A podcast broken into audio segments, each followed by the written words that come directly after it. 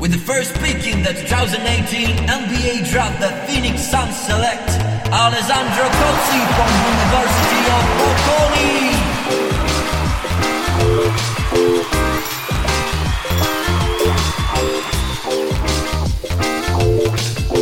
With the second pick in the 2008 NBA draft, the Miami Heat select Francesco Sembrucci from University of Bologna.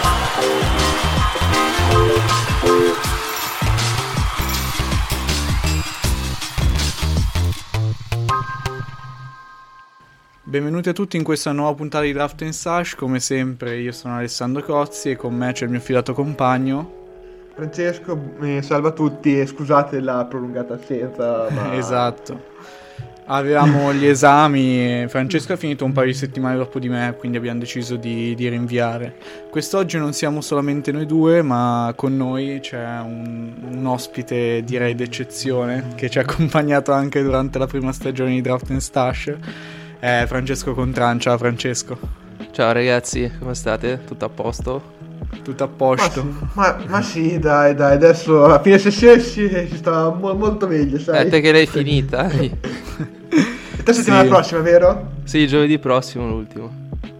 eh dai, manca poco, manca poco. Allora, oggi con Francesco parleremo di un paio di prospetti che lui ha nel cuore. Uno di questi ho io nel cuore, l'altro c'è nel cuore Francesco, quindi direi che eh, per noi non c'è nessun problema parlare di, di parlare di questi giocatori. E poi successivamente nella seconda parte dell'episodio faremo diciamo una specie di report sullo sviluppo dei, dei giovani di OKC perché Francesco come alcuni di voi sapranno chi, chi lo conosce è tifoso di Oklahoma City molto sfegatato e quindi ci Andate a racconta- seguire il, su- il suo pod Thunder Street, fra l'altro. Esatto, plaghiamolo subito. E ci spiegherà un po' come stanno andando questi giorni, perché comunque noi, sì, un po' la NBA la seguiamo in generale, però avere qualcuno che segue la squadra, tu- cioè la squadra di cui vogliamo parlare comunque, in cui giocano i giovani di cui vogliamo parlare in tutte le sue partite, in tutti i minuti, è decisamente più interessante. Quindi direi bando alle ciance di iniziare col primo prospetto di oggi che è Jeremy Sohan di Baylor. Vero Francesco? Sì, Jeremy Sohan, che è un giocatore che ha la nazionale pola- gioca per la nazionale polacca, un giocatore che si è sviluppato in Inghilterra, che ha insomma un po' di Fra varie peripezie. Dopo ho, ho un, un aneddoto da, da- da raccontare su di lui che mi ha raccontato Rob Foyce. Però eh, ne racconto dopo, ne racconto dopo. Sì, Allora, perché un Alberto Fois, che salutiamo, amico del pod, ehm, allena in Inghilterra, quindi poi Francesco ci racconterà l'aneddoto, non vedo l'ora. Allora, Sohan è Eh, bah. direi un 4 o 4-5 di 2,8 m. Eh, gioca a Baylor, eh, mi pare un classe 2003, quindi un giocatore giovanissimo. Ed è secondo me il prospetto più interessante di Baylor, nonostante a Baylor ci sia già Kendall Brown, di cui avete già parlato in questo podcast. Eh, perché è il prospetto più interessante? Perché secondo me è il prospetto difensivo migliore della classe. Eh, eh, forse a pari merito con Tari Eason, ma siamo lì, secondo me. Comunque, se- ah, vabbè, ovviamente tralasciando c'è Holmgren che è su un'altra scala. eh, perché eh, però comunque appunto parliamo di uno dei migliori tre della, della classe a, a livello difensivo. È uno di quei giocatori che entra dalla panchina in una squadra ultra competitiva che diciamo non gli regala nessun minuto. Non è, non è andato in una classica scuola a fare la star ma sostanzialmente fa il role player in NCAA Eh, appunto gioca a Baylor entra dalla panchina Gioca da, da 4 e adesso anche da 5 perché dopo che si è spaccato Jonathan Chamma Shachua gli devono dare dei minuti da 5 perché Baylor ha solo più un centro. E mh, sostanzialmente è un giocatore clamoroso perché è capace di switchare direi 2-5, non, non credo possa stare sugli 1 troppo facilmente. eh, però comunque ha piedi veloci sul perimetro, ha delle misure irreali, ha delle braccia veramente lunghe, sembra un po' Mr. Fantastic, infatti è molto tipico il suo allungarsi per arpionare i palloni. Parliamo di uno che ha steal percentage e block percentage, eh, entrambe sopra il 3%, eh, che penso sia una cosa abbastanza insolita eh, per, per un prospetto. Vuol dire che è uno sia attivo sul perimetro, ma anche molto, molto attivo a proteggere il ferro, e questo è molto importante a livello difensivo. Sostanzialmente un asso della difesa, un giocatore molto versatile. Eh, per certi versi, eh, qua forse mi ricollego al draft eh, dello scorso anno, ricorda un po' Scotty Barnes sul perimetro, eh, però eh, sono presenti le doti di rim protection. che, che Scotti al college non aveva. Mentre in attacco, secondo me, siamo ancora, più, ancora parecchio indietro. Eh, perché allora lui non rifiuta nessun tiro e ha una grande intelligenza cestistica. Questo gli consente di giocare in un attacco che è basato su molti tagli, eh, sempre nel flow dell'azione. Quindi diciamo che i suoi punti se li, se li, riesce a creare abbastanza facilmente. Infatti, parliamo di un 72% al ferro e, e di 13, 13, schiacciate. Insomma, sono, sono numeri abbastanza sì, importanti. anche i suoi numeri al ferro sono, cioè diciamo che non sono fake, tra virgolette, come per alc- alcuni altri prospetti perché comunque si prende anche molti tiri al ferro contestati. In generale eh, la sua percentuale di tiri assistiti al ferro è circa il 65% che non è altissima, quindi comunque si tratta di, di tiri anche generati da lui, no?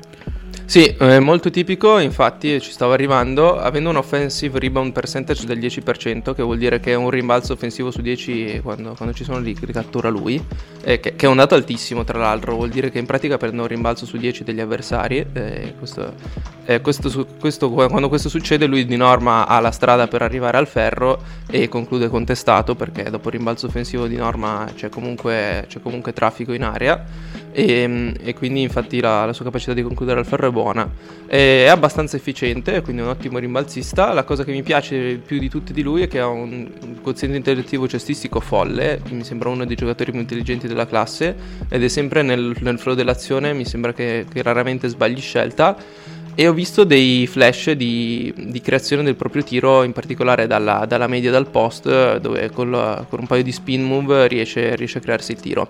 Quali sono i problemi? Il tiro da 3, ora di per sé il 34% su, con 18 su 53 non, non, sono, non è un dato brutto, vuol dire che si prende due triple e mezzo a gara e che ne converte una e più o meno una. E il problema è che se andiamo a guardare i tiri liberi siamo al 50% esatto su 54 tentativi ed è abbastanza preoccupante. La meccanica da tre punti non, non è pessima, è una buona meccanica, eh, pro- eh, anche i liberi in realtà non è pessima, il problema è che, che fa, fa, degli errori abbastanza preoccupanti, anche, anche, visto un airball a lato del, del tabellone, insomma cose abbastanza no, ormai brutte. sta diventando sempre più comune. Ha cioè, preso vediamo... ferro almeno. Sì, esatto. L'ha, l'ha, l'ha scheggiato br- brutalmente, che era un mattone terrificante, proprio un materiale edile canestro, ma almeno il ferro l'ha, l'ha, l'ha preso. No, ma volevo, volevo dire che cioè, sta diventando anche un po' più comune il fatto di vedere giocatori con percentuale da 3 che sembra completamente slegata con la percentuale ai liberi. Credo che Luca abbia, cioè Doncic abbia iniziato questo trend nell'NBA e stiamo iniziando a vederlo anche, anche al college. Forse diciamo, a Baylor qualcosa... va particolarmente di moda perché anche esatto. Davion Mitchell tirava col 45% da 3 e il 65% di liberi. liberi esatto. Magari c'è qualcosa di sbagliato nel modo in cui a Baylor insegnano libero oppure Baylor... magari è il canestro di Baylor che ha il ferro che non è particolarmente diciamo generoso per quanto riguarda, per quanto riguarda i liberi. No, vabbè, a parte gli scherzi, um, il tocco sembra avercelo comunque sotto canestro. Ne abbiamo già parlato prima sì. uh, di, come fi- di, come finisce il ferro. Credo che sia semplicemente una questione di trovare costanza, no? Perché comunque sì. è un giocatore che è abbastanza. Cioè, non è completamente sviluppato dal punto di vista tecnico rispetto a, ad altri in questa classe perché comunque come diciamo lui si è sviluppato in Europa però non ai livelli più alti. Quindi non è che lui abbia avuto diciamo crescendo gli, le stesse opportunità magari dei suoi pari ruolo pari età eh, negli Stati Uniti che facevano parte dei, dei, vari circuiti di AAU in cui c'erano allenatori magari affiliati con la Nike, con l'Adidas, comunque con, ehm, con eh, le, le, le, le, grandi marche no, di, di, abbigliamento sportivo che poi sponsorizzano gli atleti. Quindi cioè, si tratta di un giocatore che comunque è un po' più grezzo rispetto, eh, rispetto alla media e ci sta che non abbia ancora trovato costanza. Uh, ho trovato molto interessante appunto il, quello, che, quello, che, hai detto sui flashes dal mid range che avevo notato anch'io nonostante io quest'anno abbia guardato meno Baylor di quanto, di quanto avessi voluto uh, perché comunque credo di essermi fatto abbastanza una, un'idea su sia lui uh, che Kendall Brown quindi mi sono concentrato più su altre squadre però sicuramente poi dopo la riprenderò. E in generale ho visto che cioè, questi suoi tiri dal mid range sono quasi tutti, come dicevi anche tu, eh, in, in semi-post o in post, comunque sono tentativi non assistiti e sono particolarmente complicati, nel senso non sono tiri semplici, il che è impressionante per un giocatore che è al livello di, di sviluppo ehm, di cui stavamo parlando, no? E volevo chiederti appunto se secondo te questa sua abilità dal mid range eh, si potrà traslare secondo te in NBA oppure è solamente dovuta al fatto magari che rispetto agli atleti gli atleti NCAA lui è più lungo più alto quindi riesce a tirarli in testa e magari è anche stato tra virgolette un po' fortunato perché comunque si parla solamente di 37 tentativi quindi basta, basta solamente che to, 3 o 4 tentativi uscissero e avrebbe avuto una percentuale sotto il 40% dal mid range, no? È una cosa che vediamo spesso comunque anche in NCAA che i numeri sono, per i freshman sono talmente di volume sono talmente bassi che è difficile giudicarli, no? Sì, allora a proposito di questo un paio di cose da dire. Eh, sicuramente quello che hai detto che su un volume basso è difficile giudicare è, è vero. Eh, l'altra cosa è però che eh, secondo me il tocco è molto buono e il fatto che lui si prenda quei tiri in un attacco come quello di Baylor, che ricordiamo non è una scuola di prospetti ma è una corazzata che punta a riconfermarsi al titolo NCAA, vuol dire che quel tipo di tiri lì presumibilmente lo mette abbastanza spesso anche in allenamento, altrimenti verrebbe panchinato da Scott Drew che non si fa problemi a tirare fuori Kendall Brown quando fa cose che non deve fare in campo. Quindi su questo, questo punto di vista sono, sono abbastanza fiducioso, anche perché eh, quello che, che, si vede in campo a livello di energia, a livello di anche comunicazione non verbale è che questo qua ha una voglia di vincere micidiale sembra essere uno di quei, di quei giocatori che, che, è un, un, ratto da palestra, no? uno di quelli che, che probabilmente il tiro, il tiro lo metterà.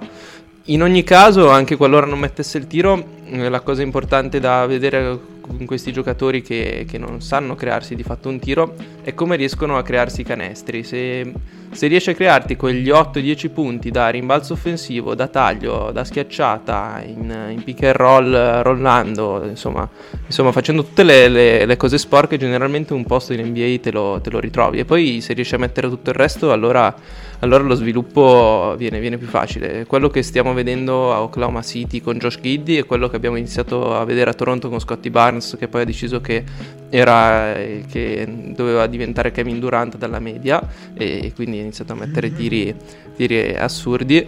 Però insomma, eh, io sono abbastanza fiducioso su questo prospetto. Eh, se vi devo dire la verità, ce l'ho in lottery, eh, probabilmente anche uno, uno, di quelli che, che, non toglierò dalla lottery. Eh, sono abbastanza sicuro di questo perché ehm, quando i giocatori sono così intelligenti raramente falliscono e anche a livello di intangibles e, di quello che si, quello di, si parla anche negli articoli di The Athletic dicono certe cose che, che insomma fanno ben sperare. Eh, poi se, se, questo tiro dalla media in NBA lo metterà, eh, io non lo so credo che un paio di opportunità magari le lasciano sui mismatch, ma chiaramente non fai girare la, il tuo attacco attorno ai turnaround jumper eh, da, da, due punti di, di Sohan.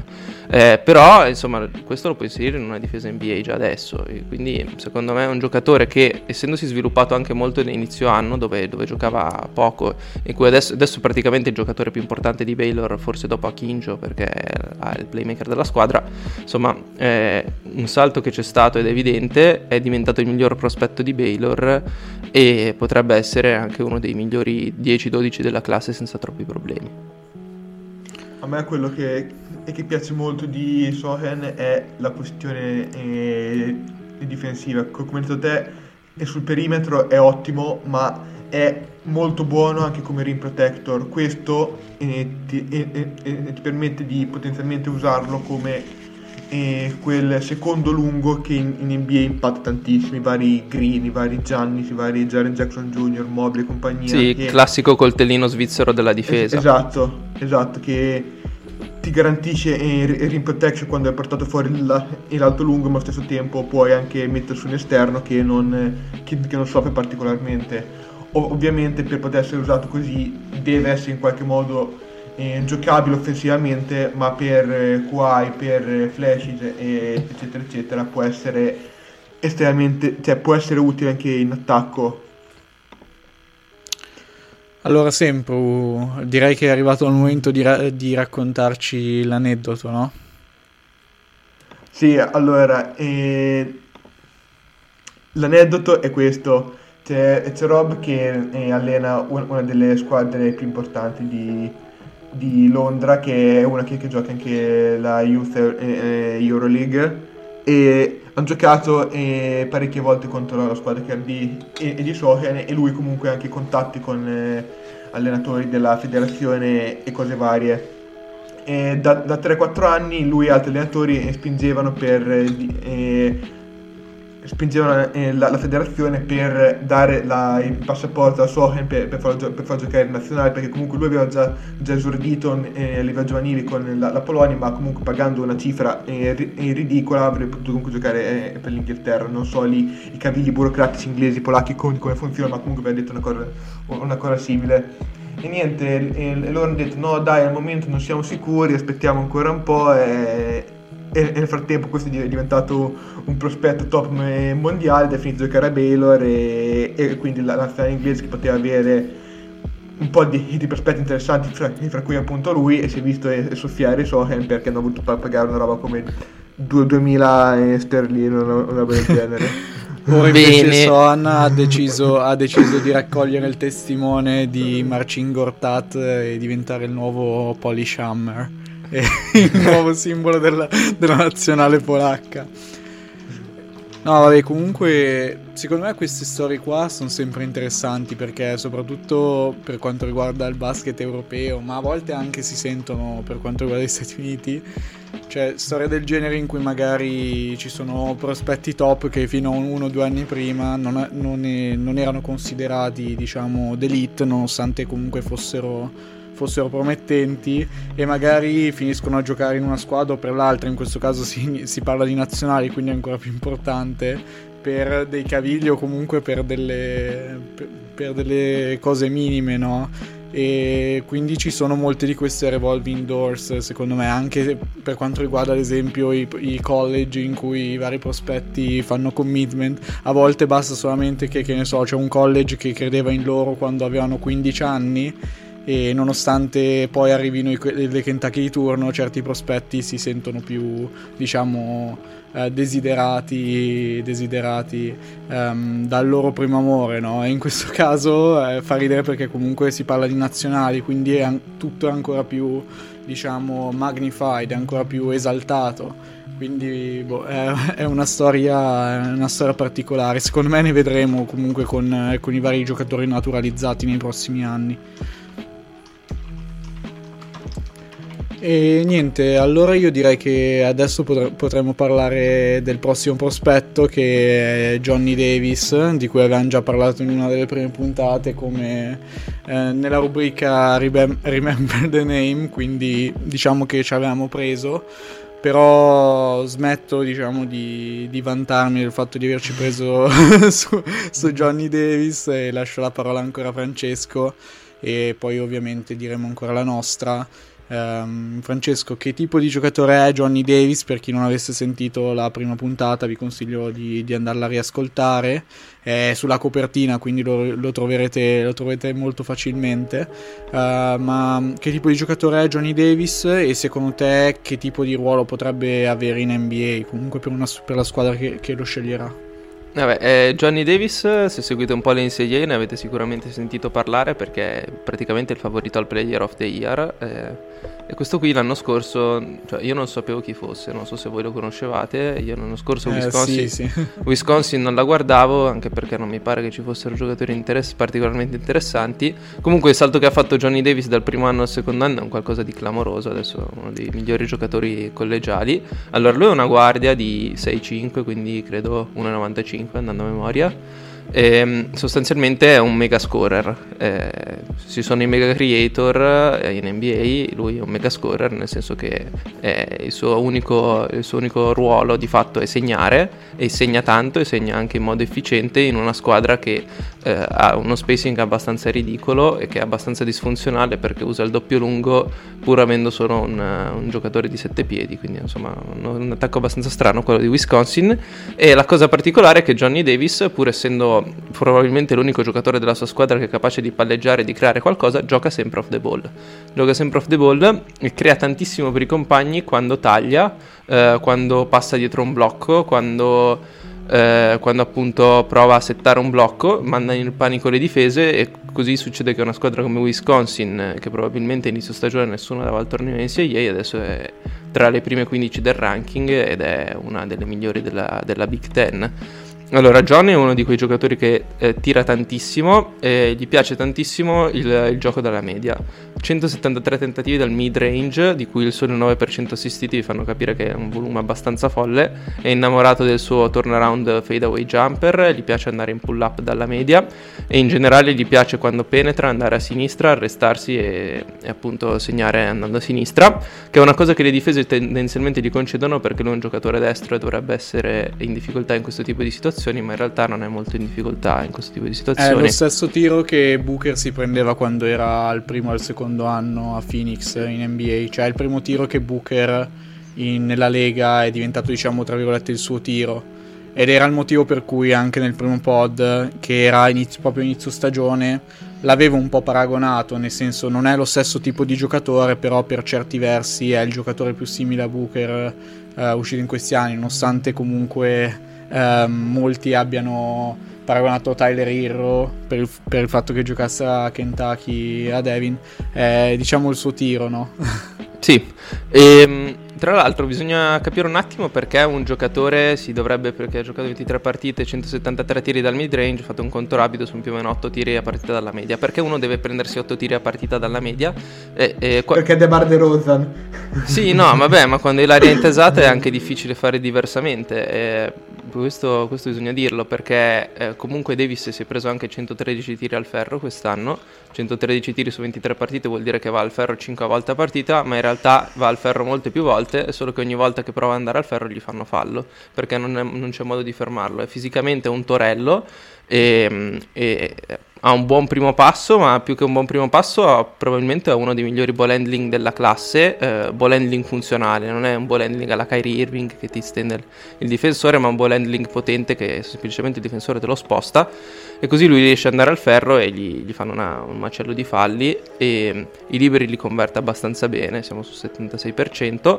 Per quanto riguarda il tiro da 3, ehm, non è il miglior tiratore da 3 della classe, la meccanica è buona, eh, specie in catch and shoot, dal palleggio non mi fa impazzire, ci sono secondo me un paio di cose da correggere e un paio di cose da correggere che forse sono da correggere anche nella meccanica della media però insomma è uno di quegli scorer di volume, più di 20 punti di media partita in NCAA. Soprattutto la cosa che mi piace tantissimo è che se si fanno guardare le, le, statistiche contro le migliori 50 squadre della Lega, le sue statistiche si alzano, cioè le sue percentuali migliorano.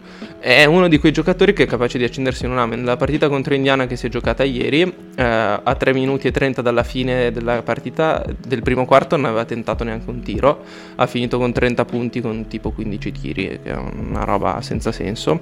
E, ehm, con un'efficienza appunto folle, si è preso 14 liberi, era totalmente infermabile, sostanzialmente quando la sua squadra... Ha fatto 30 punti con una tripla tentata, sbagliata. sì. sì, no, e infatti, ma la cosa, la cosa, particolare è che anche se gli avversari sanno che lui tira poco da 3, anche se comunque partite dove ha segnato 4 triple su 5 o dove se ne è prese 6 o 7 ci sono, eh, non riescono comunque a fermarlo perché è, eh, è praticamente infermabile. E infatti, adesso quando va in post, la parte del suo, sua, del suo, attacco è proprio deriva dal fatto che lui si mette in post come fosse un lungo, però non è un lungo, e vanno a raddoppiarlo sistematicamente. Io non ho mai visto una cosa del genere su, su una guardia. Una guardia raddoppiata sistematicamente in post è qualcosa di, di molto strano. Davis... Io l'ho vista. ce l'hai squadra. Sì, esatto. No, ma io parlavo a livello di college. Eh, no, è... no, lo so, lo so, sto scherzando. No, vabbè, a livello NBA ovviamente un po', un po di più succede. E, ehm, e, Davis comunque la visione di gioco ce l'ha perché tira certi palloni che sono, sono veramente notevoli. E in generale mi sembra che non potrà essere un primo violino perché non ti crea un attacco da solo, ma può essere un secondo d'elite ed è il motivo per cui per me è nella top 6 di questa classe e non escluderei che possa entrare anche nella top 4. Eh, e sono molto alto su Johnny, eh, ne sono, sono, consapevole. Non so se, se, una, se una squadra dovrebbe preferire per dire un Paolo Banchero o un Johnny Davis. Anche perché, anche perché, aggiungo solo un'ultima cosa, difensivamente questo qua è insuperabile, cioè non lo batte nessuno dal palleggio e si prende sempre il miglior, il miglior attaccante della squadra avversaria, essendo lui stesso il miglior attaccante della sua squadra. Quindi ha un carico notevole e tiene benissimo, ma ha un motore pazzesco. E la domanda che vi volevo fare è lui comunque ha una shot eh, creation che è basata, come hai detto anche te, molto su, sulla sua forza e sulla sua struttura fisica. Quanta fiducia avete che una shot creation basata sulla forza sia traslabile a livello NBA? Cioè, i giocatori NBA con una creation ba- eh, eh, basata sulla forza sono pochi quelli che impattano parecchio. E abbiamo visto anche Suggs che, che Ronaldo che, mm, che basa la sua creation sulla forza, che quest'anno sta facendo molta fatica. E cosa ne pensate voi? Ma secondo me lui non è solamente un giocatore che usa la forza fisica perché dicevi no. che... No, no, no, lo so, lo so, ma volevo dirlo per, per quelli che ci ascoltano, comunque perché che non, non, aveva guardato molto, cioè so che lo sai, ma perché che non ha guardato molto Johnny Davis o Wisconsin. In generale, secondo me lui il suo tratto diciamo fisico atletico più sottovalutato è il fatto che comunque ha un secondo passo molto esplosivo. Cioè il primo passo non è d'elite cioè non stiamo parlando di Jaden Ivy cioè non stiamo parlando uh, di un giocatore che al primo passo batte immediatamente l'avversario che poi deve rincorrerlo. Ma stiamo parlando comunque di un giocatore che utilizza molto il footwork per diciamo coprire le sue parziali deficienze sul primo passo perché comunque come diceva anche Francesco è enorme quindi non è così facile spostare diciamo quella massa eh, immediatamente in modo molto rapido Um, è molto grosso per le sue dimensioni, però è anche molto esplosivo. Cioè, io vedo molto spesso che quando gli avversari magari riescono comunque a tenergli il primo passo, lui ha un, questo suo secondo passo molto esplosivo in cui allunga la falcata e ne, nel frattempo tira anche, diciamo, abbassa un po' la spalla, abbassa il baricentro ed è difficile, diciamo, per, per, l'avversario stargli davanti perché anche se gli sei accanto trovi un giocatore comunque che ha il bar, baricentro relativamente basso per la, sua, per la sua stazza, per la sua altezza, credo che sia 6 piedi 4, 6 piedi 5, è listato 6 piedi 5 però non si sa mai in NCAA, spesso i giocatori vengono listati più alti rispetto, rispetto a quello che, quello che sono veramente. Comunque più o meno 6 piedi 4, 6 piedi 5, però il baricentro è di un giocatore che è 6 piedi 1, 6 piedi 0, cioè praticamente una point guard. Infatti, come, come diceva anche Francesco, quasi nessuno lo batte dal palleggio in uno contro uno quando, quando difende. Um, e questa cosa qui secondo me appunto si, eh, verrà traslata anche, anche in NBA. Poi non so se il suo shot making traslerà per il fatto che comunque ci sono veramente poche situazioni, poche squadre che in NBA sarebbero, diciamo, disponibili a giocare come, come, gioca Wisconsin, nel senso Hero Ball con palla in mano a lui e credo che non sia nemmeno il modo migliore per, uh, per massimizzarlo.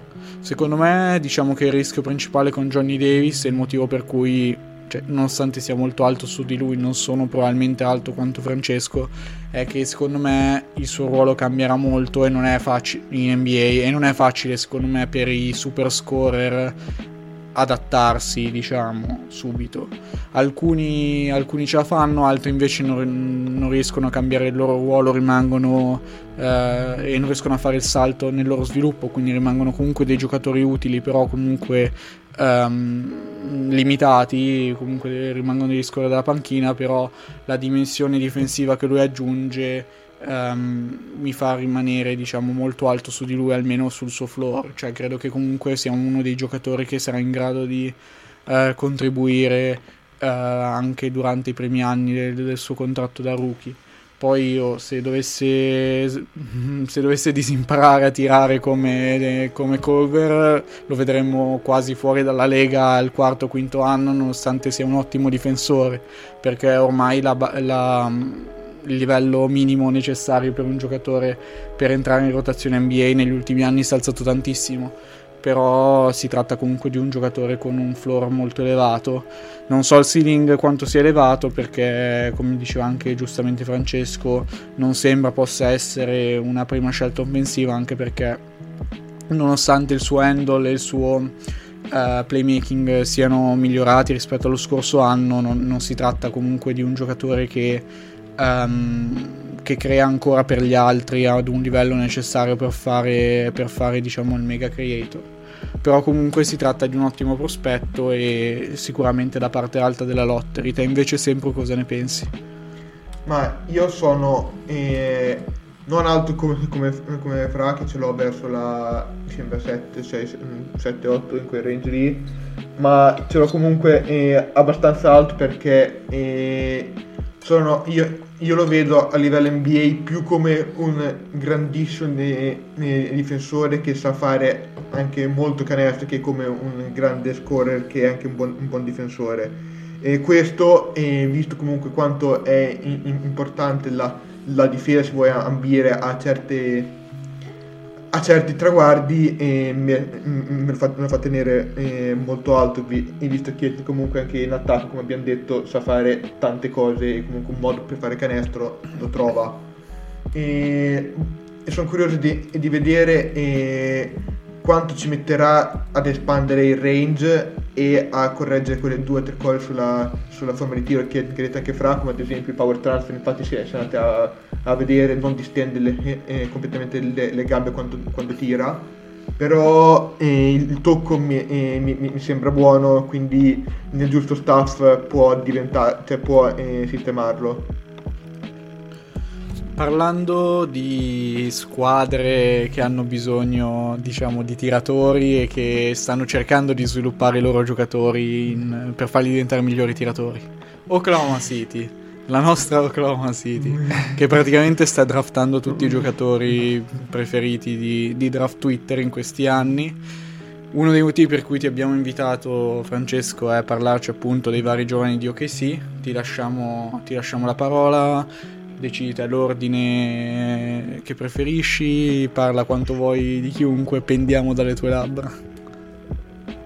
Allora, prima però volevo dirvi ancora una cosa su Johnny Davis. Eh, vai, non, so se, non, so se, tutti i vostri ascoltatori lo sanno, comunque c'è questo tool che si chiama Bartovic, dove in pratica ci sono le statistiche dei prospetti ed è possibile fare le comparazioni tra i vari prospetti delle varie ere. Allora, io vi dico solo, solo questa cosa. Io ho fatto, ho fatto... Reato di cherry picking, lo dico già prima. C'è, c'è, un importante cherry picking. Ma i giocatori scelti in lottery con le caratteristiche più simili a Johnny Davis sono CJ McCollum, Paul George, Jarrett Calver e Tyreek Evans. Ora, eh, questo vuol dire questo da un lato è incoraggiante, dall'altro no, uh, vuol dire che sostanzialmente se capita nel contesto giusto questo sfonda. E, e, e vabbè, ma questo è appurato. Eh, detto questo, se dobbiamo parlare dei Thunder, da chi volete che cominci? Da, da chi devo cominciare di giovani? Io non parlerei di Shai e di Dort, eh, preferirei parlare no, degli Shai altri. Ormai, ormai direi che è fuori diciamo, la categoria giovani, è di fatto almeno come valore un giocatore di livello all star. Quindi sì, sì, sì un all star anno. in tutto tranne che nel, nella convocazione. Cioè adesso... esatto. Direi di concentrarci sui giocatori al primo, secondo, terzo anno. Parlaci di chi vuoi. Allora, parto, parto già Josh Kiddy, eh, scelta numero 6 allo scorso draft. Parto da Josh Kiddy perché ci aiuta anche a, a dire che, che, quello che abbiamo detto precedentemente su Sohan in realtà ha un senso. Allora, Josh Kiddy ehm, adesso è, se non sbaglio, tra l'altro è la terza tripla doppia consecutiva eh, sì. nella Triple Double City. Eh, eh, quindi adesso lui ha le quattro triple doppie più giovani della, della storia della Lega. Vabbè, ma questa è una curiosità. Ehm, comunque, allora, Josh Kiddy è probabilmente il miglior passatore della sua classe draft, senza probabilmente, probabilmente già tra i migliori 20 della Lega a passare la palla. E, secondo me, che largo? Se, secondo me è già il migliore della Lega nei passaggi da rimessa. Eh, perché è una, una, roba veramente allucinante. Almeno due canestri di Thunder li fanno su un suo passaggio da rimessa. Perché la difesa o è distratto, lui si inventa, si inventa una magia. In ogni caso, con quel feel for the game, quella visione di gioco e il fatto che è 2-6, 2-7, insomma, aiuta e, e, quindi sostanzialmente è uno dei migliori passatori della Lega. Adesso sta giocando senza Shai, l'attacco dei Thunder è veramente bello da vedere nelle ultime tre partite contro San Antonio e contro, contro New York, gira veramente bene. Sta, sta iniziando ad andare al ferro con più costanza e a concludere meglio al ferro. E infatti anche la sua, la sua efficienza uh, sta, sta salendo negli ultimi mesi ho l'impressione che questo qui, anziché schiantarsi contro il rookie wall come tutti i rookie, abbia fatto un salto ulteriore durante la stagione. Eh, non, ha, non, è efficiente perché è un giocatore che tira col 26% da 3 e la cui, la cui, true shooting è sotto la media della lega, siamo al 48%, ma c'era un, un, un periodo dell'anno in cui la sua true shooting eh, era attorno al 44-45, quindi insomma sta, sta crescendo. Eh, il tiro da 3 è molto altalenante e probabilmente resterà altalenante perché la forma è da, è da correggere, non, non, va, non, va, ancora bene. Eh, però sta iniziando a crearsi il suo, il suo, tipo, il suo tipo, di attacco anche e non solo, eh, non solo da, con giocate di intelligenza, ma sta iniziando a avere le sue sorte di signature move con cui segna.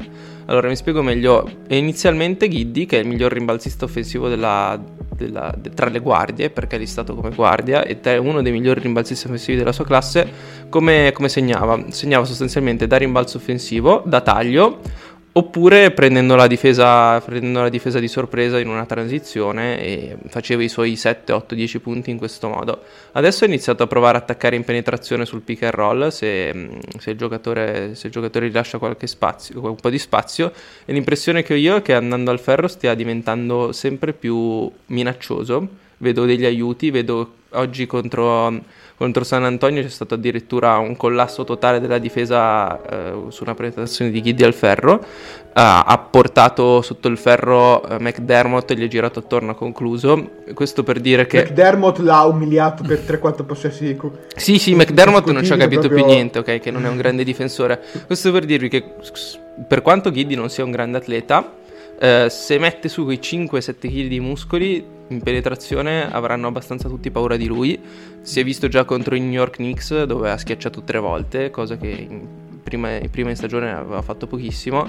Insomma, sta iniziando, sta iniziando, a diventare una vera minaccia. Adesso la sua true shooting a febbraio è il 52%, che è un valore secondo me abbastanza buono. E mm, sta guidando, sta guidando il peggior attacco della Lega, ma non per colpa sua, perché lui crea un quantitativo di tiri aperti che è sovraumano e il problema è che chi, chi li converte non li converte molto bene. Um, è un giocatore... Robinson R, le atti sbagliati. sì, ma Robinson R adesso, adesso è rotto. Eh. Pokuszewski e le triple smattonate. Ma- Maledon, adesso gli app sbagliati sono di Roby, eh, Maledon e, e, altri personaggi che, che, non vi raccomando. Eh, comunque, sostanzialmente, eh, quello, quello, che voglio dire è che Giddy sta, è in corsa per i rookie dell'anno. Non lo vincerà, probabilmente farà terzo o quarto. Sarà lì con Scotty e Kate Cunningham. Perché Mobley, secondo me, è su un altro livello. Ma è un giocatore che alla 6 eh, personalmente non mi aspettavo fosse così forte. Ed è la dimostrazione che quando si, si guarda i prospetti del draft è vero che è importante guardare il potenziale, ma se guardiamo anche quello che c'è già e quanto un giocatore sa giocare a pallacanestro, generalmente la scelta non è, non è sbagliata, anche perché questo è il secondo miglior giocatore, cioè scusa, il secondo giocatore più giovane della Lega, già così forte e c'è molto potenziale, eh, soprattutto a livello di scorer perché quel floater eh, dà fiducia, ne, ne tira tanti, ne tira bene i layup al ferro miglioreranno come percentuali quando sarà un po' più grosso. Sul tiro da 3 c'è un lavoro da rifare. A me non convince per niente il footwork. Mi sembra che tiri coi piedi, con la preparazione del tiro sia coi piedi nell'ordine sbagliato. In ogni caso, lui le sue 3-4 triple a partita se le prende, dall'angolo entrano abbastanza bene. Eh, l'impressione è che possa essere un titolare in una squadra da playoff, probabilmente non più di un terzo, ma sei un terzo di, di quel livello lì. Eh, insomma, va, va abbastanza bene anche perché difensivamente deve ancora crescere, eh, sta, sta, faticando ma si sbatte, è molto intelligente, ha, ha buona, un buon istinto per la palla rubata perché sapendo dove, essendo praticamente uno dei migliori passatori della Lega, sa dove i passaggi possono arrivare e quindi insomma sulle, sulle steel ci siamo. Eh, non ha paura di, di, prendere delle botte, di prendersi un poster, di farsi umiliare, è uno di quei giocatori che, che lavora duro e che secondo me potrà, potrà dare soddisfazioni ai Thunder. Fra l'altro, eh, su, eh, su sta cosa eh, mi ha fatto molta impressione.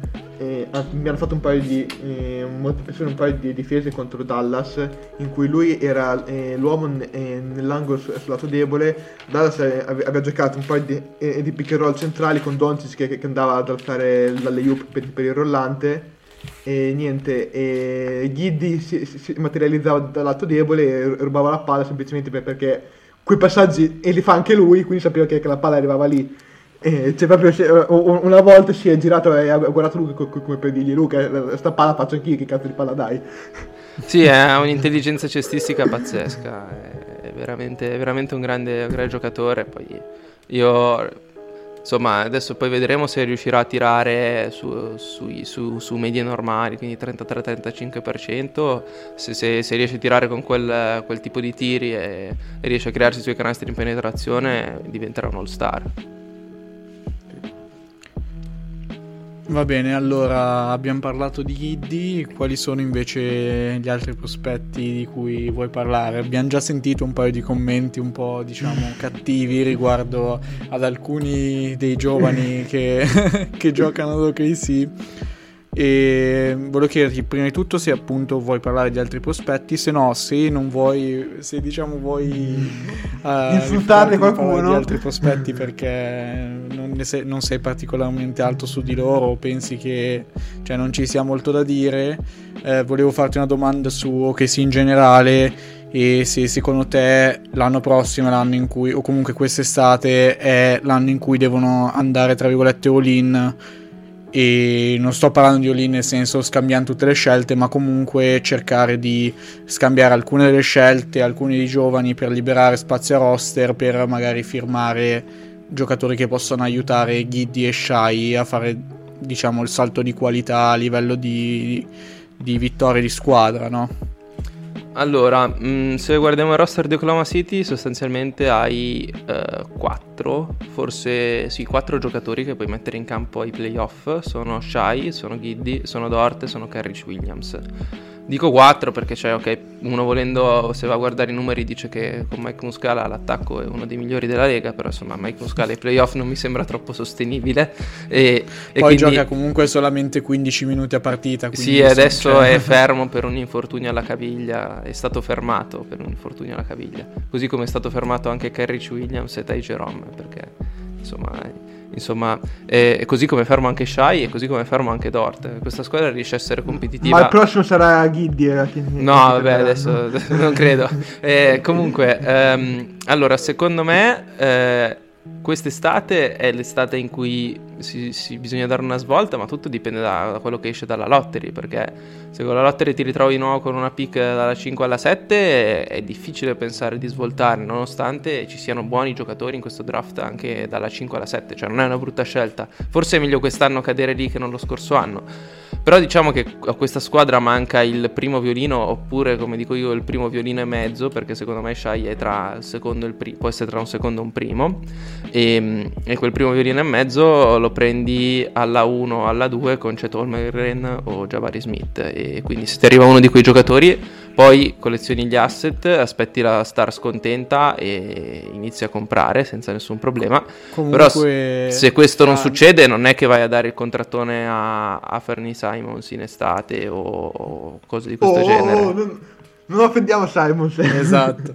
No, comunque fra niente, volevo essere un po' provocatorio e dirti che secondo me cioè, è difficile che cioè, se quello che cerchi è un primo violino, secondo me è difficile che Jabari Smith o Chet siano dei primi violini offensivi o comunque anche dei secondi violini offensivi nei primo, secondo, terzo anno nella Lega. Forse se o che si vuole un primo violino, il giocatore che devono sperare di riuscire a prendere è Paolo, nonostante tu non sia Sì, ma me il fit, capito, il particolarmente fit alto- con alto su di Paolo, lui. il fit con Paolo Oklahoma City fa abbastanza pena eh, perché secondo me già ok allora è una difesa top 10 della Lega per una squadra che tanca è una squadra una, cioè top 10 top 15 comunque una, sco- una cosa abbastanza strana però secondo me Paolo non è il giocatore giusto. Cioè io non lo vedo fittare bene con Shine non lo vedo fittare bene con Giddy occupa delle zone di campo in cui ci devono essere loro due. Eh, mentre secondo me Jabari Smith con Shai e, e Giddy avrebbe un ottimo fit. Holmgren avrebbe un fit ancora migliore. Lo so che non può essere il primo violino offensivo ma non, non ti serve un primo violino offensivo. Diciamo che il mega creator ce l'hai già e il creatore di tiri per gli altri anche ce l'hai già. Quindi insomma da, da quel punto di vista hai, hai già già, chi ti crea serve gioco. più un play finisher che Sì. è quello che, che può essere Jabari. Sì, esatto, ti serve, ti serve quel tipo di giocatore lì e poi ti servono dei tiratori, perché parliamoci chiaro, a parte tre man non c'è un tiratore affidabile a roster, vabbè, Mike Muscala, e, e quindi, e quindi adesso io non so cosa faranno i Thunder che hanno tre pick al primo giro, la pick dei Clippers dipende quanto sarà buona, quanto non sarà buona, la mia impressione è che non sarà tanto buona perché Tyron Lu sta facendo una stagione da coach of the year con tutti i rotti, riesce comunque a portarli ai playoff, vabbè Phoenix eh, è la migliore squadra della Lega a quanto ricordo, quindi con la pick è la numero 30. Non so cosa riuscirà a fare Presti, io ho abbastanza fiducia in lui perché di solito si, si districa bene in queste situazioni. È chiaro che eh, questa sembra l'estate in cui dare una svolta al rebuild di questa franchigia, anche perché appunto, come dicevo prima, i giovani stanno iniziando a far vedere qualcosa. Primo tra tutti Giddy, che sembra essere un pezzo a lungo termine, un altro che può essere un pezzo a lungo termine o un pezzo da scambiare per fare il salto di qualità, secondo me è Treman, eh, Treman eh, da Florida ha iniziato la stagione da rookie in Summer League che era un giocatore probabilmente da livello G League scarso. Adesso è uno di quelli che si gioca il secondo quintetto rookie perché ha fatto dei progressi micidiali. Eh, ha ski- uno skill set molto particolare un ottimo ball handling eh, ha un tiro molto, molto affidabile sia per meccanica che, che per percentuali comunque anche per volume Adesso devo controllare al volo, non credo che siamo sopra il 36% da 3, però è uno di quei giocatori che la difesa non, non 36,5 clamoroso. Non può Eh, lasciare libero. non può lasciare libero ed è uno di quei giocatori che il suo tiro se lo sa creare perché il suo step back è poi abbastanza un marchio di fabbrica, crea una separazione allucinante con lo step back, è un po' come se si teletrasportasse, come ho scritto in un articolo per True Shooting che vi invito ad andare a leggere se non l'avete fatto, Eh, anche perché... Eh, se-. No, vabbè, perché se, se guardate le partite di Treman, eh, vedete che erano tutte cose che più o meno, che più o meno si erano viste già, già all'inizio. Adesso sono due partite che ha fatto 30 punti e 24 punti. eh, l'efficienza comunque sembra abbastanza buona. eh, ultimamente almeno è uno di quei giocatori che difensivamente eh, sembra essere ancora una tassa e lo sarà ancora per un po' però è già molto meglio di quanto io avrei mai sperato perché a Florida lo batteva chiunque dal palleggio ed è appunto uno di quei giocatori che ha appunto quel tiro da eh, che se, se non diventa una superstar, una star, cosa che io non credo, comunque è un tiro che ti è molto utile da, da sesto uomo, eh, insomma, quello giocatore che si crea i canestri come microonde e, e che, che sa tirare bene, sa giocare off the ball perché Gidi gli sta creando molte dribble off the ball. Insomma, a me sembra un ottimo giocatore. Quello che vorrei vedere a Oklahoma City è Shai prendersi il tipo di tire, dribble assistite eh, da Giddy il tipo di triple che Giddy crea per man. Cioè, Shai può prendersi quel tipo di tiri lì. E secondo me è il prossimo passo che deve fare Dagnalt da qui a fine anno, quando Shai rientrerà. Fare in modo che quei tiri che adesso si prende man, eh, wide open da tre punti, si riprenda anche Shai. Secondo me è una cosa che si può fare tranquillamente. Non so perché non si è ancora riuscito a fare. eh, però Shai sta tirando male anche perché si prende tanti tiri pessimi. Se gli dai qualche opportunità più facile, io sono convinto che converta meglio. Il resto dei giovani invece è un po' più in incognita. Vabbè, abbiamo Jeremiah Robinson Earl e Aaron Wiggins che sono i rookie e stanno facendo abbastanza bene. Tralasciando il fatto che Jeremiah non mette, non mette i layup wide open sotto il ferro, anche se poi in realtà tira col 60% al ferro, quindi non è del tutto vero. È uno di quei giocatori che era pronto. In uscita da Villanova di solito i prospetti sono pronti. E mm, un giocatore solido difensivamente. Uno di quelli che può essere il tuo decimo uomo. ehm, eh, in, una, in una serie playoff, no? il tuo centro di riserva, small ball 5, che, che ti cambia anche però sul perimetro e che sembra aver trovato una mano da 3. Aaron Wiggins è un two-way contract convertito, quindi è una pica azzeccata, perché di solito quando, quando tu riesci a convertire un two-way contract in un contratto più lungo vuol dire che hai azzeccato la tua pick. Per la pick 55 è uno di quei giocatori che se vogliamo è un Lugens Dort 2.0 un po' più scarso, un po', un po' meno fisico, un po' più vecchio, eh, però insomma la tipologia di quel giocatore è uno che difende forte, eh, che va al ferro in penetrazione, che taglia, insomma un giocatore intelligente. E poi ci sono, ci sono i giocatori invece dal secondo al terzo anno, eh, che sono Darius Bezley, che eh, noi abbiamo insultato molto su Thunderstreak e che adesso ci sta facendo un po' ricredere. Prima di tutto, da quando stato me- era stato messo in panchina, aveva avuto un'esplosione, meno cose da fare, meno cose a cui pensare, eh, equivalevano a mm, sostanzialmente a un ruolo, un ruolo migliore offensivamente.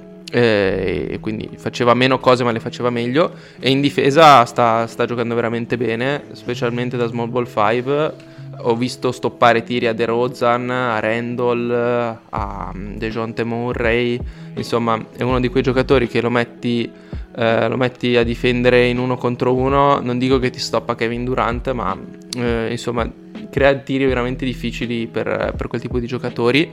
Sfatica ancora contro i giocatori che lo possono spostare, eh, viene in mente Giannis, Giannis avrà sempre un mismatch contro Darius Basley, però contro quei giocatori, eh, quei tre diciamo alla DeMar DeRozan palla Paul George può, può difendere molto bene. In attacco sta imparando a tagliare con i tempi giusti a trovare la schiacciata non, quello che non ha, non ha, mai convinto di Bezzi è il suo tiro da tre punti, che non convince neanche adesso perché tira storto, tira con una, un arco di parabola che è troppo piatto e quindi il tiro ogni tanto entra col 40%, ogni tanto entra col 12% e quindi poi alla fine è un tiratore molto sottomedia. Però insomma, secondo me se, se, Darius Basley poi ti diventa il tuo ottavo uomo, ti diventa un po' il role player dalla panchina che fa un po' di tutto, cioè, proprio male non va, anche perché è una scelta alla 23, non, non è che puoi aspettarti tanto più di questo. Cioè alla fine se noi guardiamo nel draft, i giocatori da cui ti devi aspettare la titolarità in un contesto di playoff competitivo li prendi in lottery, non li prendi fuori dalla lottery. Certo, ogni tanto capita lo star fuori dalla lottery, ma la media è, la media è quella, cioè tu non è che trovi il tuo primo violino alla scelta numero 13, ogni tanto succede che alla scelta numero 13 prendi Donovan Mitchell, ma l'outcome più probabile è che magari alla scelta numero 13 tu prendi Jacob Poltel, forse Poltel è andato alla 11, però insomma il tipo di giocatore che prendi è il quarto, quinto, non, non il primo o il secondo in, in, fine lottery. E così eh, a metà, metà, primo giro eh, tu prendi un giocatore che se ti va bene ti entra in rotazione ai playoff se ti va normale ti entra in rotazione da regular season, se ti va proprio male è una scelta buttata, insomma. Quindi, quindi, io non è che mi aspetti tanto di più da Beasley. Qua, per quanto concerne Poku, ehm, ha fatto fino a tre settimane fa una stagione penosa sia in NBA che in G League, è tornato dalla G League, G League in cui ha giocato male, si prendeva pochi tiri, insomma sembrava non avesse voglia, è tornato dalla G League, ha voglia di spaccare il mondo, eh, tira tanto, tira meglio del solito. E, e questo... Ogni tanto crepa il tabellone. Sì, ogni tanto crepa il tabellone, ma quello che mi piace è che mm, sembra aver capito cosa deve fare su un campo da basket, eh, cioè quando in transizione correre e andare al ferro con tre passi, eh, quando in difesa cercare di eh, prendere i rimbalzi e contestare i tiri, e quando in attacco cercare di dare, dare, dei palloni quando ne ha l'opportunità. Oggi un'azione bellissima, tra, un, tipo un passaggio no look tra, eh, tra Poku che ha, che, che ha, dato la palla per Ghiddi che tagliava, eh, un bel canestro, insomma sono cose che anche l'anno scorso faceva ma magari la palla finiva al quarto anello e quindi insomma mh, mm, è, è, tramontato il progetto di Poku da 5 o di Poku Creator, però insomma magari riesce a, rin- a ritrovare un ruolo come role player e, e se, se, si riesce a riaggiustare, considerato anche quanto è giovane, diventa un giocatore che magari alla lunga può essere interessante. Per Maledon il discorso è un po', po diverso, uh, sembrava una pick buttata eh, via, perché dopo una pre-season uh, di grande livello e un inizio di un'annata da rookie, diciamo che si è schiantato contro il rookie wall dopo più o meno 30 gare e il rookie wall è proseguito per tutta la parte della seconda stagione. Infatti Mark Daignault l'ha mandato in G League, in G League ha fatto abbastanza bene, ma quando è tornato in NBA sembrava fare un po' fatica, adesso nelle ultime due partite sta facendo un po' meglio. Io non ho molta fiducia in Maledon perché non mi piace, non mi convince il suo tiro. Eh, come point guard in realtà non è, non è, neanche così male, però insomma se non hai un tiro difficilmente vai da qualche parte. E questo è un po' il sunto dei, dei giovani. Poi vabbè ci sono i vari Roby che però penso verrà tagliato e vengono messi ogni tanto nella gara. Vit che non è ancora valutabile perché sta entrando solo adesso in rotazione. Lindy Walters che è un giocatore che ha fatto l'high school eh, a, a Norman l'università Oklahoma State adesso è Oklahoma City, quindi un, un, proprio un nativo del, dell'Oklahoma. Mi pare anche che sia un Cherokee, eh, cioè quindi proprio un nativo americano che gioca a Oklahoma City. È il nuovo two-way dei Thunder che hanno convertito appunto Aaron Wiggins eh, per, per, avere lui che tirava con oltre il 40% da 3 in G League. Adesso non credo che avrà mai un impatto sulla squadra, però insomma, giocatori a cui adesso verrà dato spazio sia per cercare di accumulare qualche sconfitta in più in ottica lottery, sia per vedere cosa possono dare e quali di questi bisogna tenere, perché iniziano a diventare tanti. Al prossimo draft di nuovo 4 scelte. Non sceglierei con tutte e quattro, però presumibilmente con due sì, e devi iniziare a decidere cosa fare. Perfetto, direi che sei stato molto molto esaustivo, ci hai parlato di tutti i giovani di OKC.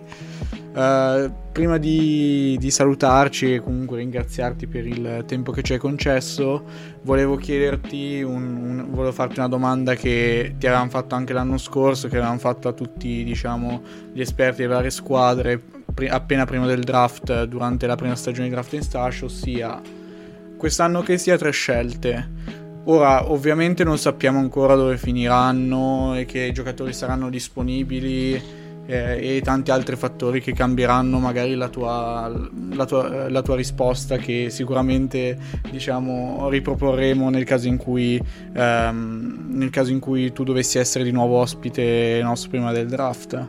Ma al momento te cosa faresti con le tre scelte di Oklahoma City? Cercheresti di scambiarle? Metti che con la prima scelta non, non riesci a raggiungere la 1, no? non vinci la lottery. Uh, proveresti a scambiarle anche tutte e tre per, per, andare più in alto possibile in questo draft oppure proveresti magari a che ne so, scegliere uh, tutti e tre i giocatori oppure scambiarle per scelte future cioè secondo te almeno dal punto di vista olistico, qual è la, la scelta migliore per, per, Oklahoma City? Allora, eh, intanto eh, bisogna guardare un attimo una cosa. Eh, quanti contratti garantiti ci sono il prossimo anno? Allora, eh, beh, supponendo che Favors eh, eserciti l'opzione, cosa che presumibilmente farà, e presumibilmente il prossimo anno tu hai uh, una decina di contratti garantiti, uh, fai anche una dozzina. Questo vuol dire che in pratica di posti e roster te ne rimangono 3 più 2 two-way. Questo vuol dire che tu in realtà puoi anche permetterti di scegliere con tutte le quattro le scelte. Eh, questo non significa che sia una cosa intelligente da fare perché vuol dire che sostanzialmente ti rimangono uno o due posti a roster e devi riempire il cap perché è vero che scatta l'estensione di Shy ma già quest'anno sei sotto il salary floor e il cap lo devi riempire. Come lo riempi il cap? O acquisisci un contratto pessimo, uh, viene in mente Russell Westbrook, uh, John Wall un nome a caso proprio. Eh, acquisisce un contratto pessimo in cambio di altre scelte future, eh, cosa che secondo me eh, forse adesso inizia a non essere più il momento, cioè, non essere più il momento giusto per fare questo tipo di mosse. Cioè, secondo me i Thunder eh, gli asset li hanno già collezionati. E infatti, si è visto che alla deadline non hanno mosso Kerrich Williams eh, perché non gli arrivava la prima buona che volevano e quindi cioè, in un certo senso sono diventati un po' più schizzinosi e eh, scambiano solo se, se, gli conviene parecchio questo, da questo punto di vista. Per questo, per questo motivo io non credo che i Thunder sceglieranno con le tre scelte. Una delle cose che potrebbero fare con la, con la scelta dei Suns, eh, secondo me, è scambiare per una scelta futura. Magari, eh, che ne so, la danno ai... Non so chi può aver bisogno di una prima, probabilmente Milwaukee potrebbe aver bisogno di un'altra prima visto che eh, sono molto corti, gli dai una prima adesso e loro ti danno una prima futura anche se forse le loro prime future sono tutte a New Orleans. Comunque in ogni caso questa tecnica di utilizzare, utilizzare una prima adesso per ottenerne una dopo è una cosa che Presti, che Presti fa spesso, ha già fatto, eh, viene in mente Sengun che sono diventate le due prime successive. Eh, io cercherei di prendere il giocatore da questo draft perché inizia a diventare tardi farlo in un draft successivo e i giocatori che devono manifestare un malcontento su cui investire è vero che ci sono ma non è detto che fittino bene la timeline per dire se diventa libero il Bradley Bill di turno non sarebbe saggio prenderlo Oklahoma City perché non, non, è nella timeline corretta. Logico che se uh, tra tre anni, cioè tra un anno e mezzo, Giannis dice basta Milwaukee, voglio andare a portare, voglio fare una cosa che nessuno ha mai fatto, voglio vincere il titolo Oklahoma City, allora sì, lì, eh, scenario impossibile, allora però hai di fatto il miglior pacchetto adesso dopo Golden State per, per prendere quel tipo di giocatore. E quindi secondo me eh, però ehm, in, eh, ad- siccome non credo che da quell'estate qualche giocatore dirà me ne voglio andare, qualche giocatore molto forte, penso a uno Zion, penso a un Luca, ma non solo uno Zion, un Luca, anche un Devin Booker, così, cioè giocatori che sono tra i primi 20 della Lega, non credo che ce ne siano tanti che si vogliono muovere o meglio, non ce ne sono tanti che si vogliono muovere che, che, abbia senso prendere per i Thunder, perché i Thunder James Harden l'avrebbero anche potuto prendere, ma non, non avrei visto nessun senso nella mossa. E, ehm, e quindi Eh, secondo me si cercherà di fare un all-in per prendere una scelta in top 3. Eh, adesso non so se Presti preferisce Cetta, Jabari, se magari va con Paolo, oppure se vuole Jaden Ivy, oppure se vuole un nome che non abbiamo nominato tra tutti questi. Eh, in ogni caso cerca di prendere il giocatore giusto a, a questo draft e poi dal prossimo anno inizi a competere per vincere le partite e vedi dove ti porta sta squadra che ha, avrà come ceiling col nuovo prospetto il play-in e va benissimo così eh, e poi inizia, inizia, a crescere assieme, i giovani si sviluppano, hai le pick per prendere una, una stella che ti faccia fare salto di qualità e da lì sei competitivo. Direi esaustivo, di più esaustivo non si può. Allora, eh, siamo arrivati in chiusura. Dire, direi di sì, ma no, Ale è, è, è, è, buttato, è sparito, quindi direi che, che faccio io gli, gli onori di, di, casa. Niente, e ti, e ti, ringrazio per essere venuto a farci compagnia, sicuramente ti richiameremo una volta finita la stagione, anche post lottery, per parlare un po' degli obiettivi tandem in maniera un po' più concreta, ma anche per parlare altre volte di draft, di, di prospetti, quindi ti aspetteremo e ti chiameremo. E per il resto eh, ringrazio quelli che sono stati ad, ad ascoltarci e ad ascoltare soprattutto Fra per un'ora circa. E niente, e vi chiediamo ancora scusa per eh, l'attesa e la poca frequenza con cui siamo riusciti a, a, a pubblicare e uscire con i nuovi episodi. Adesso abbiamo un po' di, un po di tempo libero e proviamo a, a organizzarci bene, e però per, e per il resto comunque... Eh, continuate a seguirci su, su, Twitter e in generale sui social per rimanere aggiornati. Quindi un saluto a tutti. Ciao, ciao a tutti. Ok, Sto... eh, manda a me, ma... manda a me. Anzi no, aspetta, il numero di Alete? Eh? Mary redeemed a $50,000 cash prize playing Chumba Casino this year. I was only playing for fun, so winning this was a dream come true. Chumba Casino is America's number one social casino experience. It's serious fun. With over 80 casino style games to choose from, you too could win life changing amounts of cash. Be like Mary. Log on to chumbacasino.com and give them a whirl. That's chumbacasino.com. No purchase necessary, void, or prohibited by law. 18 plus. Terms and conditions apply. See website for details. The voice in the preceding commercial was not the actual voice of a winner. To celebrate Slider Sunday all season long, Kings Hawaiian is giving away $1 million in a trip to the big game to one lucky winner. Just go to KingsHawaiianShowdown.com to enter to win. Earn more entries by playing fun games, voting on your favorite sliders, and discovering delicious game day recipes. That's KingsHawaiianShowdown.com for your chance to win $1 million. KingsHawaiianShowdown.com.